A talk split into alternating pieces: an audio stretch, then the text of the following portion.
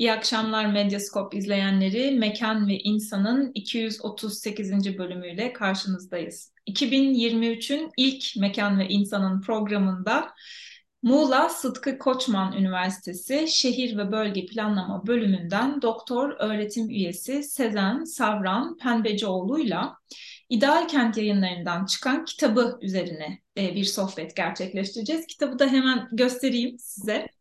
E, İdeal Kent yayınlarından çıkan bu kitap e, aslında Sezen Hocam'ın aynı zamanda doktora çalışmasının da e, tartışmalarını içeriyor. Zaten onun üzerinden üretilmiş bir kitap.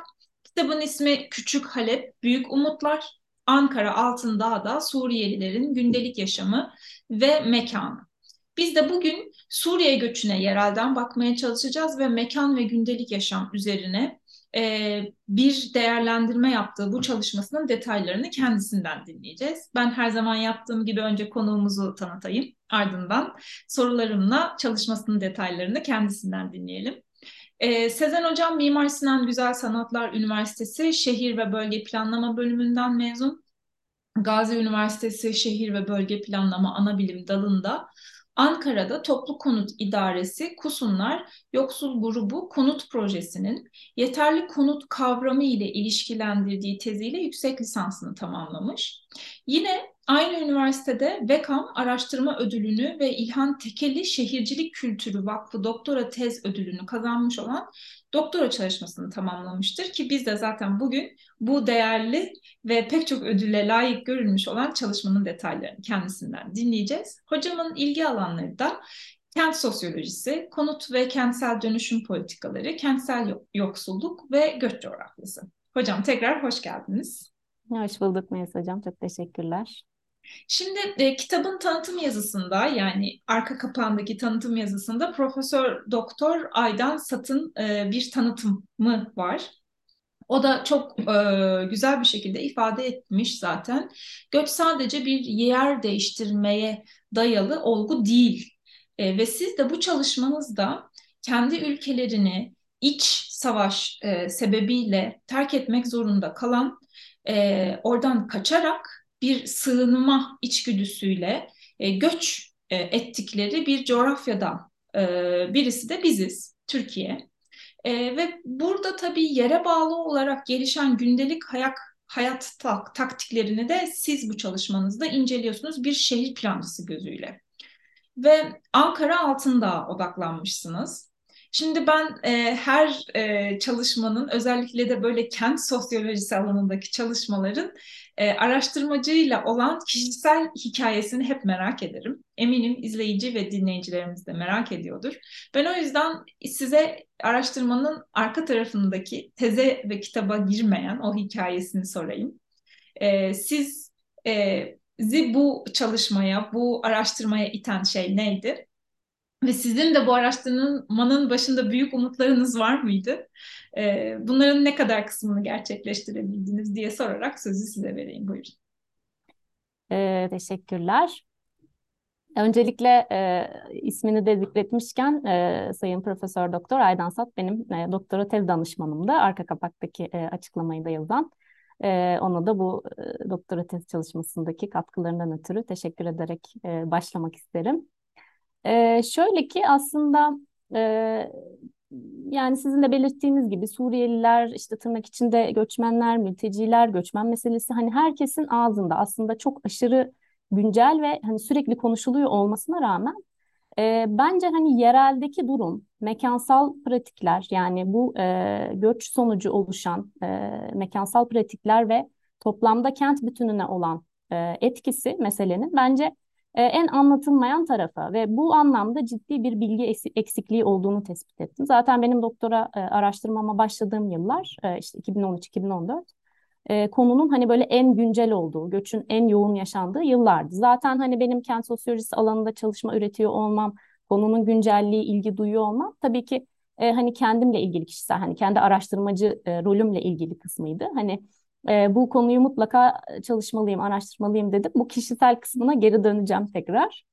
E, ama dediğim gibi hani bu bilgi eksikliği de beni oraya çok yöneltti. Çünkü hani bir kapalı kutu hiç kimse hani e, neler olup bittiğini özellikle de mekansal ve yerel anlamda e, çok bilmiyor ve hani e, çok da ilgisi de yok gibi yani. Çok da e, hani böyle bu anlamdaki e, çalışmalar da bir taraftan çok artmasına rağmen akademik anlamda e, hani bilgi üretimi bir taraftan artıyor fakat bir taraftan e, hani erişilebilirliği düşük gibi gelmeye başladı bana.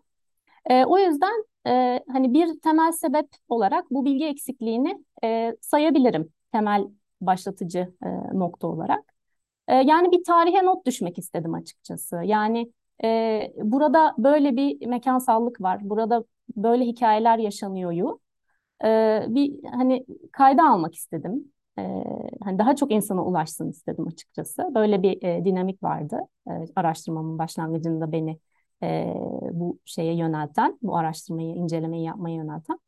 E, bir de hani altında genel yani altında özelinde yine e, detaylandırırız ama e, buradaki görmüş olduğum şey yani e, bu mekansallığın kalıcı olmayacağı yönündeydi. Yani ilk gittiğiniz anda zaten hani burası dönüşüm altındaki bir e, kentsel dönüşüm altındaki bir mahalle olması, sürekli e, yıkımların gerçekleşiyor olması, e, buradaki yaşayan o Suriyeli mülteci nüfusunun e, belli bir süre için orada yaşayacağını hemen algılıyorsunuz zaten. E, yani bundan bir 5-10 sene sonra oraya gittiğimizde belki hani bambaşka bir e, mekan göreceğiz. Bambaşka insanlar tarafından kullanılıyor olacak. E, dolayısıyla bu tarihe not dediğim şey, bu kayda alma dediğim şey e, biraz daha hani anlamlı gelmeye başladı bana hani mahalleye gidip gelmeye başladıktan sonra. E, zaten hani ben araştırmama başladım, yıkımlar devam etti. Hani ben 2014'te başladım, 2020'de bitirdim. E, hani şu an gittiğimizde neredeyse zaten hani çok büyük bir oranda e, özellikle hani e, ticari aksın bulunduğu böyle büyük konut alanlarının olduğu birçok yerde aslında e, yıkıldı. Hani devingen bir alan bir taraftan da. E, bu şekilde başladı hikaye yani araştırmam. E, bir de tabii hani bu bilgi eksikliği aslında hem nitel hani hem yani bir betimsel düzeydeydi. Yani oranın bir betimlemesi yapılmalı diye hissettim. Bir de e, nicel boyutta da aslında ciddi bir eksiklik hissettim. E, şöyle ki yani hani e, hangi mahallede Ankara ve özellikle Altındağ ilçesi özelinde konuşuyorum. E, hangi mahallede kaç mülteci yaşıyor? E, işte hani e, kayıtlı ne kadar, kayıtsız ne kadar, e, işte Suriyeli ne kadar, Afgan ne kadar vesaire hani bunları e, özellikle de resmi kurumlardan çok e, ulaşamadığımı, erişemediğimi gördüm e, araştırmam sırasında. Yani e, hani veriye ulaşmak aslında her doktora tezinin e, böyle bir e, şeyidir hani challenge'ı diyeceğim şimdi hani şey yapamadım. E, ama benim araştırmamda çok daha keskin bir yere sahipti. Çünkü hani bir bir yere oturtmalısınız ki oradan ilerleyesiniz. Ben hani bu temel düzeydeki veriye bile çok e, ulaşamadım ve e, bu bilgi eksikliği anlamında kendi verimi üretmek gibi bir yere doğru sürükledi bu beni. İşte muhtarlıklardan, sivil toplum örgütlerinden vesaire. Ee, ya tabii ki de hani bu stabil bir nüfus değil. Hani de, değişip dönüşüyor oradaki e, coğraf yani mekansal coğrafya ve nüfus e, hareketli bir nüfus ama e, yine de o dönem için aslında o yaptığım şeyin de yine kıymetli olduğunu düşünüyorum ve hani birçok e, araştırmaya da aslında hani benim o zamanı ayırıp o veriyi üretmem e, belki birçok araştırmanın e, hani zamandan e, tasarruf etmesini sağlamış e, olabilir. E, yani bu bu dediğim gibi bilgi eksikliği e, hani her anlamda e, ve hani bu işte e, oradaki hikayeleri de özellikle yani hani birazdan gündelik yaşam kısmından bahsederken de e, belki detaylandırırım. E, her şeyden önce hikayeleri de anlatmak e, niyetim. E, tabii sonuçta bu bir doktora tezi. Yani birçok olgu, birçok kavram, kuram e, da işin içine giriyor ister istemez. Pek çok okumalar e, yaptım, pek çok kavram, e, işte Stardust'in eşik mekanlar, Sennet'in e, işte Open Identity, açık kimlikler, işte Foucault'un iktidar disiplini vesaire bir sürü okumalar yaptım. Hani o doktora tezinin ilk böyle işte literatürde kaybolduğumuz e, kısımlarında. E, fakat günün sonunda bir şekilde bütün bu okumalar beni gündelik yaşam teorisine doğru sürükledi. E, tabii gündelik yaşam teorisi şöyle diyor. E, işte birçok eylem ve oluş yüzeysel olarak algılansa da gündelik hayatta aslında çok ciddi bir derinliğe sahiptir. E, her zaman onu biz verili kabul ederiz ama e, aslında araştırmaya ve e, hani yontmaya başladığınızda e, çok ciddi oradan bilgiye ulaşabilirsiniz e, ve hani o e, kazma işlemini yapmadığınız zaman e, bütün o bilgiler gizli kalır e, diyor. E, temelde böyle bir e, prensip ve e, aslında diğer taraftan baktığımızda e, değişim ve dönüşümün de start aldı. Yani başladığı yerdir gündelik yaşam. Yani bir şeyi e, değiştirmek istiyorsanız e, insanların gündelik yaşamından başlarsınız. Yani o anlamda da e, hani hem betimsel düzeyde e, bilgi çok ciddi bilgiye erişebileceğimiz bir düzlem. E, aynı zamanda da e, bir değişim, bir dönüşüm beklentiniz var ise e, yine dönüp dolaşıp başlangıç noktanız e, oluyor. E, yani böyle çok genel geçer aslında e, ifade edecek olursak bu şekilde. E, bir de tabii e, oradaki bilgi kendi ortamında ve tam da oluşum aşamasında. E, hani birincil elden e, e, elde ediyorsunuz bilgiyi ve e, dediğim gibi daha oluşum aşamasında e, bu bilgiye e, ulaşıyorsunuz. Böylelikle e, gündelik yaşam kuramı ve gündelik yaşam kuramı içerisinde de Michel de Sarto'nun e, fikirleri benim çok e, ilgimi çekti. Burada da dediğin, sizin de başta dediğiniz gibi e, stratejiler ve taktikler e, olarak e, adlandırıyor e, kuramını. Onu da şöyle çok kısaca e, gireyim. Aslında çok girilecek konu var ama hani böyle çok e, şey yapmadan ufak ufak hepsine temas etmeye çalışıyorum. E, buradaki stratejiler karşısındaki taktikler ise e, erk sahibinin e, tüm hakimiyet kurma faaliyetleri karşısında e, toplumda zayıf olarak yani tırnak içinde zayıf olarak tabir edilen kesimlerin e, bu faaliyetlere e, göğüs gerebilmek, bunlarla başa çıkabilmek ve yine tabiri caizse e, hayatta kalabilmek için ürettikleri e, taktikler. Yani bu hayatta sürekli e, karşılıklı çatışma halinde sürüp gidiyor e, gibi bir kuram aslında.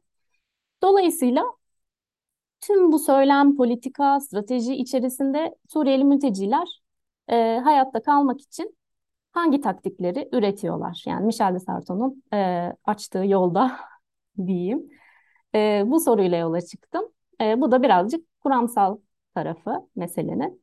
E, bu işte taktikleri tabii bir hani şehir planlama doktora tezi olacağı için e, işte barınma, çalışma, kentsel hizmetler, hareketlilik, sosyal ilişkiler gibi bir takım alt başlıklarda inceledim. E, ama şemsiye kavram gündelik yaşam kuramı ve e, bu işte aslında ciddi bir e, strateji dayatması da var yani o erk sahibi dediğimiz e, hani Türkiye'deki karşılığı herhalde merkezi yönetim kurumları elbette ki.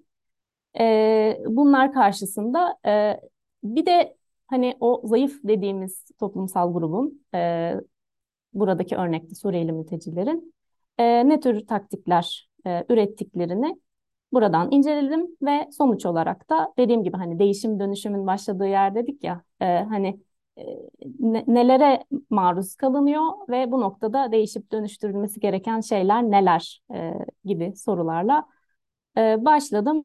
E, farklılıklara rağmen bir arada ve uyumlu bir şekilde yaşama e, gayesi tabii ki hepimizin e, hani kafalarındaki en önemli ulaşılabilecek e, hedef nokta. Bu noktada da işte Altındağ'ın öyküsünü anlatarak e, mümkün olduğunca çok insana e, bunu ulaştırmakta benim e, kendi büyük umudum oydu. e, yani bu aşamada sizin de başta hani tanıtım kısmında dediğiniz gibi e, pek çok alanda e, fırsat çıktı karşıma ne, ne güzel ki. E, yani bu bu anlamda size de çok teşekkür ederim. Bu da e, hani çok değerli bir mecra ve hani çok takip ettiğim ve içinde yer almaktan da şu an çok keyif aldığım e, bir mecra. E, hani yine bahsettiğim hedefi e, yerine getirmemde e, bir katkınız olduğu için e, ayrıca teşekkür etmek isterim.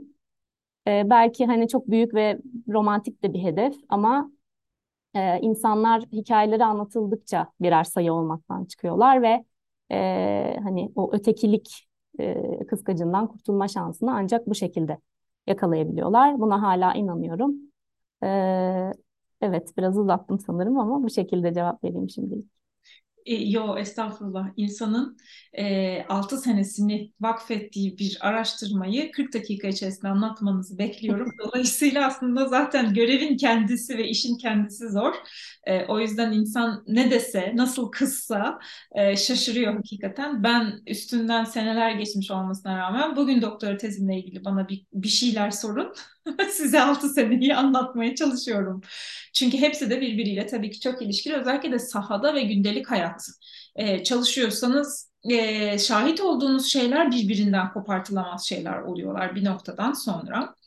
E, ben e, biraz da araştırmanızdaki bazı taktik stratejilerden e, de bahsetmek istiyorum özel olarak. Bunlardan bir tanesi yer seçimi. Benim ilgimi çeken e, hususlardan bir tanesi hep bu olmuştur. Çünkü e, biz göç teorilerinde e, iç göçte de dış göçte de bildiğimiz şeylerden bir tanesi hemşerilerin yakınına bir yerlere yerleşme güdüsü. Bunun da hem ekonomik hem sosyal e, pek çok e, avantajı var. Fakat şimdi Suriyelilerden bahsederken bunlar yangından kaçıyorlar. Yani bir savaştan e, kaçma durumundalar ve belki de e, iletişim ve haberleşme ağlarında da çok ciddi kırılmaların hatta belki e, tamamen kopmaların olduğu bir e, gruptan bahsediyoruz. Dolayısıyla Suriyeliler göç ettikleri kentlerde, Türkiye özelinde tabii ki soruyorum bunu, e, nereye yerleşeceklerine dair de bir taktik geliştirmişler mi yoksa bu böyle hani el yordamıyla yaptıkları bir şey mi? E, eğer var ise bu yer seçimi nasıl gerçekleşiyor ve öne çıkan faktörler var mı? Bu noktada da Ankara içerisinde yani Türkiye'nin başkentinin içerisinde Altın Dağı özel kılan şey neydi diye merak ediyorum. Buyurun. Hı hı. Ee, şöyle yani e, göçün ilk yıllarında özellikle e, tabii ki hani Suriye sınırında yer alan işte Antep gibi Hatay gibi e, illerde ciddi bir e, yığılma görüyoruz. E, yani bu aslında belki de hani beklenen bir şey. E, işte mültecilerin bir yer seçimi stratejisi olarak daha önceden e, bunu hedefleyip belirleyip e, dediğiniz gibi hani çünkü akut ani gelişen bir durum sonucunda hani kaçarak terk ettiğiniz e, bir vaziyettesiniz ve hani e, çok önceden araştırma, soruşturma hani ben hangi kente gideyim, nerede yaşayayım gibi bir stratejiyi önceden belirleme şansının e, çok olmadığı bir durum sonuçta savaştan e, kaçış ve sığınma hali. E, dolayısıyla ilk yıllarda e, daha sınırdan ilk geçildiğinde e, yaşanan iller olmuştu. Fakat yavaş yavaş bana hani sahadaki bulgularımın söylediği doğrultuda buralarda artık çok fazla yığılmanın olmasının sonucunda e, ev bulmak, iş bulmak e, giderek daha da zor hale gelip e, hani yerel halkın tepkisi de aynı oranda artmaya başladığı noktada e, artık insanlar bir ikincil yer seçim stratejisine doğru gittiler. Burada da tabii ki İstanbul, Ankara, İzmir gibi e, tabii İzmir'in daha farklı bir şey var hani e, daha Avrupa'ya gitmeyi e, hedef alan mültecilerin de belki e, daha öncelikli planıydı ama hani Türkiye'de kalmayı e, düşünenler e, daha büyük şehirlere, fırsatların daha fazla olduğu yerlere doğru e, yönelmeye başlamışlardı. E, tabii ülke içi yer değişikliğinde aslında şöyle bir durum var. E, hani o yer seçim stratejisini de ciddi oranda etkiliyor. E, şimdi hani geçici koruma ka kapsamında bir kayıt olunması gereken e, bir durumda olduğu için Suriyeli mülteciler e, hangi kentte ilk kaydınızı yapıyorsanız bütün kentsel hizmetleri o kentte almak durumundasınız. Yani işte eğitim, sağlık e, vesaire bu hizmetleri e, örnek veriyorum Hatay'da kayıt olmuş bir kişi Ankara'ya geldiğinde alamıyor. Dolayısıyla e, ülke içi o hani bir kentten başka bir kente gitme durumu e, çok zorunlu hallerde veya e, hani ikinci bir kayıt olması da çok e, aslında sık rastlanır bir durum değil. E, hani bunu göze alarak insanların e, yer değişikliğine doğru gittiği e, bir senaryo var.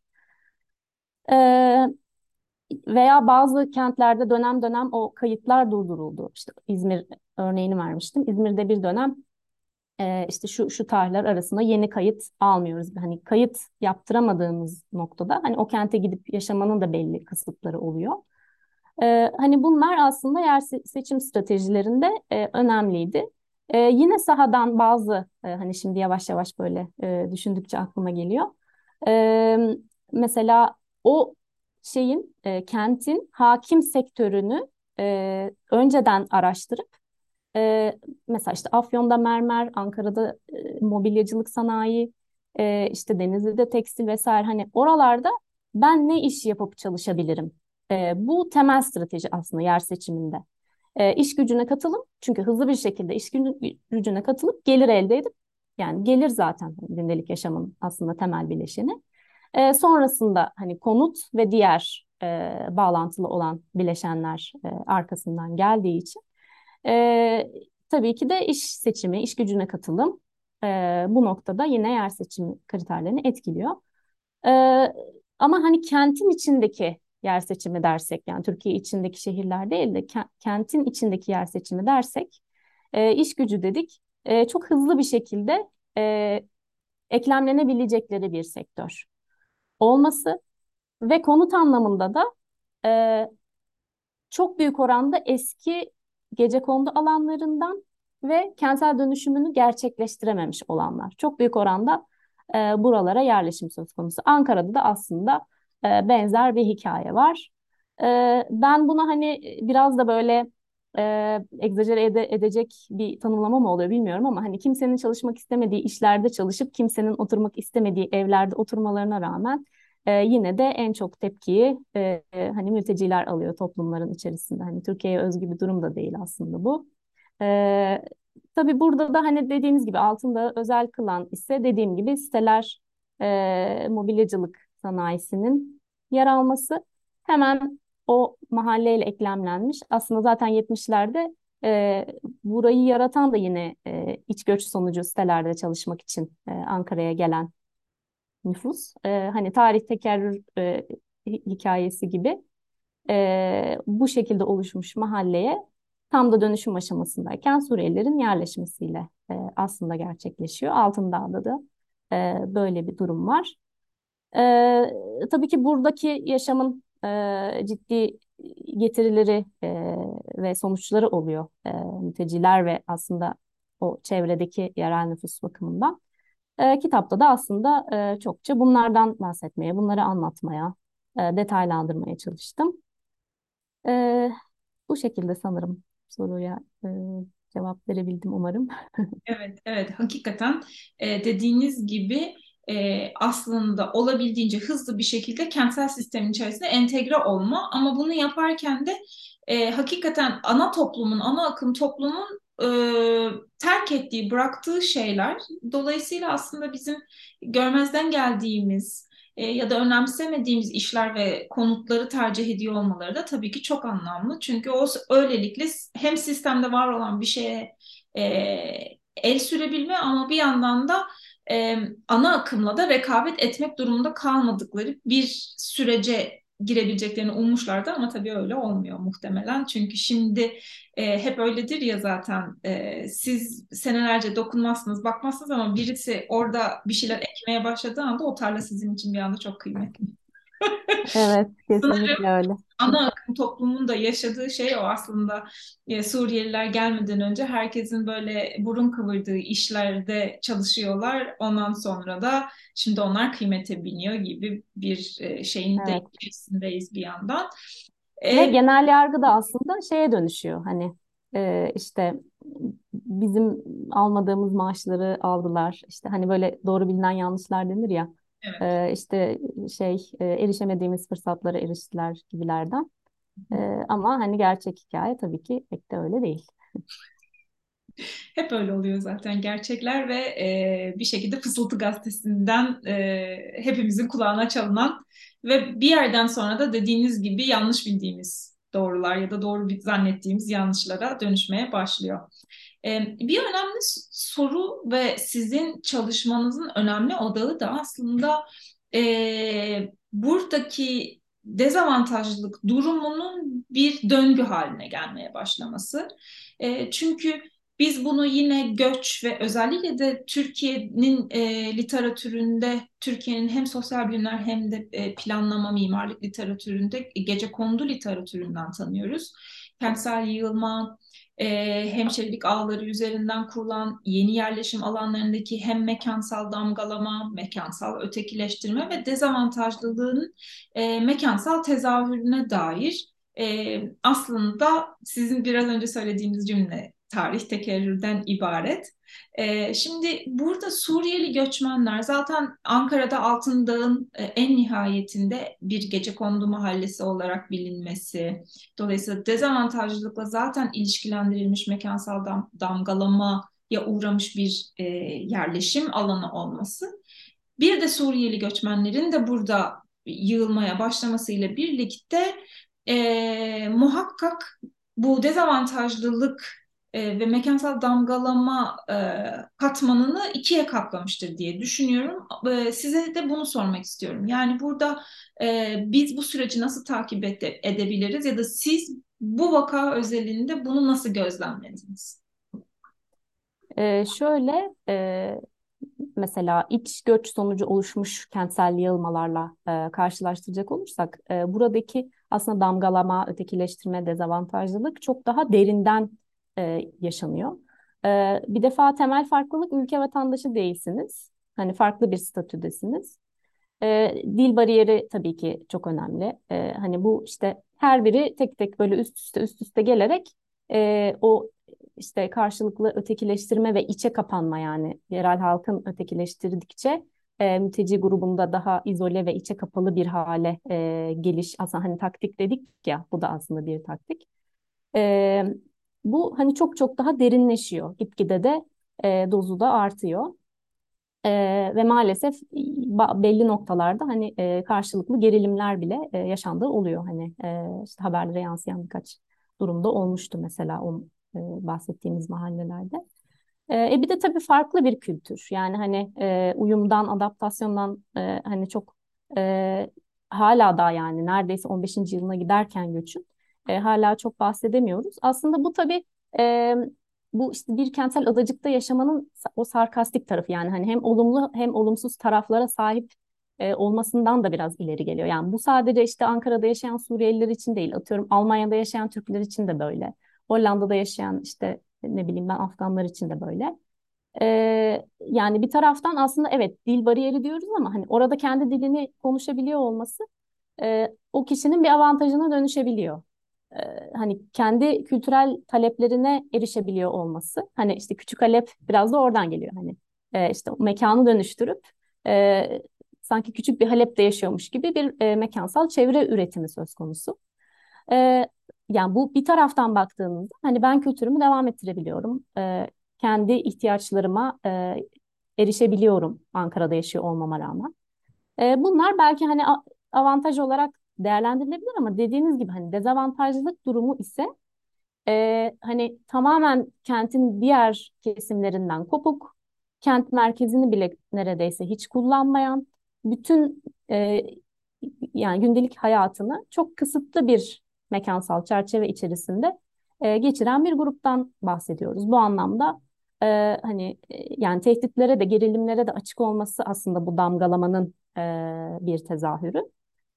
Ee, yani kentin sunduğu fırsatlardan tabii ki de bu durumda e, çok yararlanmanız mümkün olmuyor. E, hani bir e, işte eşit yurttaşlık prensibi çok işlemiyor e, elbette ki. E, bir de tabii sosyal etkileşim de çok minimumda kalıyor. E, kültürel alışveriş çok sağlanamıyor. E, yani işte dediğim gibi bir taraftan belli ölçüde avantaj olarak tabir edebileceğimiz e, şeyleri var. E, böylesi bir yaşamın. E, ama dediğim gibi ciddi dezavantajları da var. Hani belli ölçüde dayanışma ağlarının kurulması yine belki e, avantaj olarak e, zikredebiliriz. E, ama hani o işte ayrışma ve e, yani hem sosyal anlamda hem mekansal anlamda e, o ayrışma atıyorum yani kentsel e, servis alanlarının kullanımına bile işte hani Suriyelilerin camisi, Türklerin camisi, işte Türklerin okulu, Suriyelilerin okulu falan gibi e, ayrışmalara kadar e, varıyor. E, yani bunu da böyle bir cevap verebilirim şu noktada. Peki şöyle bir şey söylemek doğru olur mu? Yani Göçmenlerin, e, sizin çalıştığınız alandaki e, Suriyeli göçmenlerden de bahsedebiliriz. Genel olarak şu an Türkiye'de yaşayan e, ve farklı etnik gruplara mensup olan göçmenlerin yaşadıkları yerlerin problemlerinin özellikle de yerel yönetimlerce hizmet sunumunu gerektiren yerlerin görünmezliklerini bir bilinçli görmezden gelme stratejisi olarak yorumlayabilir miyiz diye merak ediyorum. Çünkü e, bu bilinçliliğin altında kötü niyetten çok e, geçicilik, nasıl olsa gidecekler, nasıl olsa dediğiniz gibi biraz önce e, e, o tanım e, çok önemli. Nasıl olsa buranın vatandaşı değiller. E, bir yandan da onu görmezden gelmek aynı zamanda o sorunu en azından söz konusu yerel yönetim hangisiyse bu yok yani hani görmediğim şey yoktur deme stratejisi mi? Yani sizin çalıştığınız grubun stratejisini değil de bu sefer de yerel yönetimin stratejisini sormuş oldum ama hani böyle bir yorum yapmak doğru olabilir mi? E şöyle yani çok doğru bir noktaya temas ettiniz. Zaten en baştan kurulan sistemin adı geçici koruma. Yani e, geçici dediğiniz bir şeyin e, hani dediğiniz gibi nasıl olsa bir noktada e, böyle bir e, durum kalmayacak. Hani kendiliğinden yok olacak gibi bir varsayımla hareket ettiğinizi gösterir. E, yani az önce de söyledim göçün neredeyse 15. yılı e, dolacak. E, bu durumun geçici olduğu algısı ve kabulü e, hala da üzerinde çok ısrarla durulan e, bir e, konu. E, hatta işte seçim billboardlarında işte mültecileri gönderme vaatleri görebiliyoruz. İşte hani sürekli bir e, ağızlarda işte gidecekler, gittiler, gidiyorlar e, falan gibi bir takım e, şeyler e, söz konusu ki bu sadece e, hani hakim ideolojinin değil Türkiye'deki şu andaki e, pek çok e, oluşumun aslında e, savunduğu bir şey haline geldi ne yazık ki. E, ya tabii mülteci meselesinde böylesi bir reaksiyonla yola çıkarsanız, böylesi bir ele alış biçiminiz varsa e, hani sunduğunuz çözümde işte görmezden gelme, yok saymaya dönüşüyor ister istemez.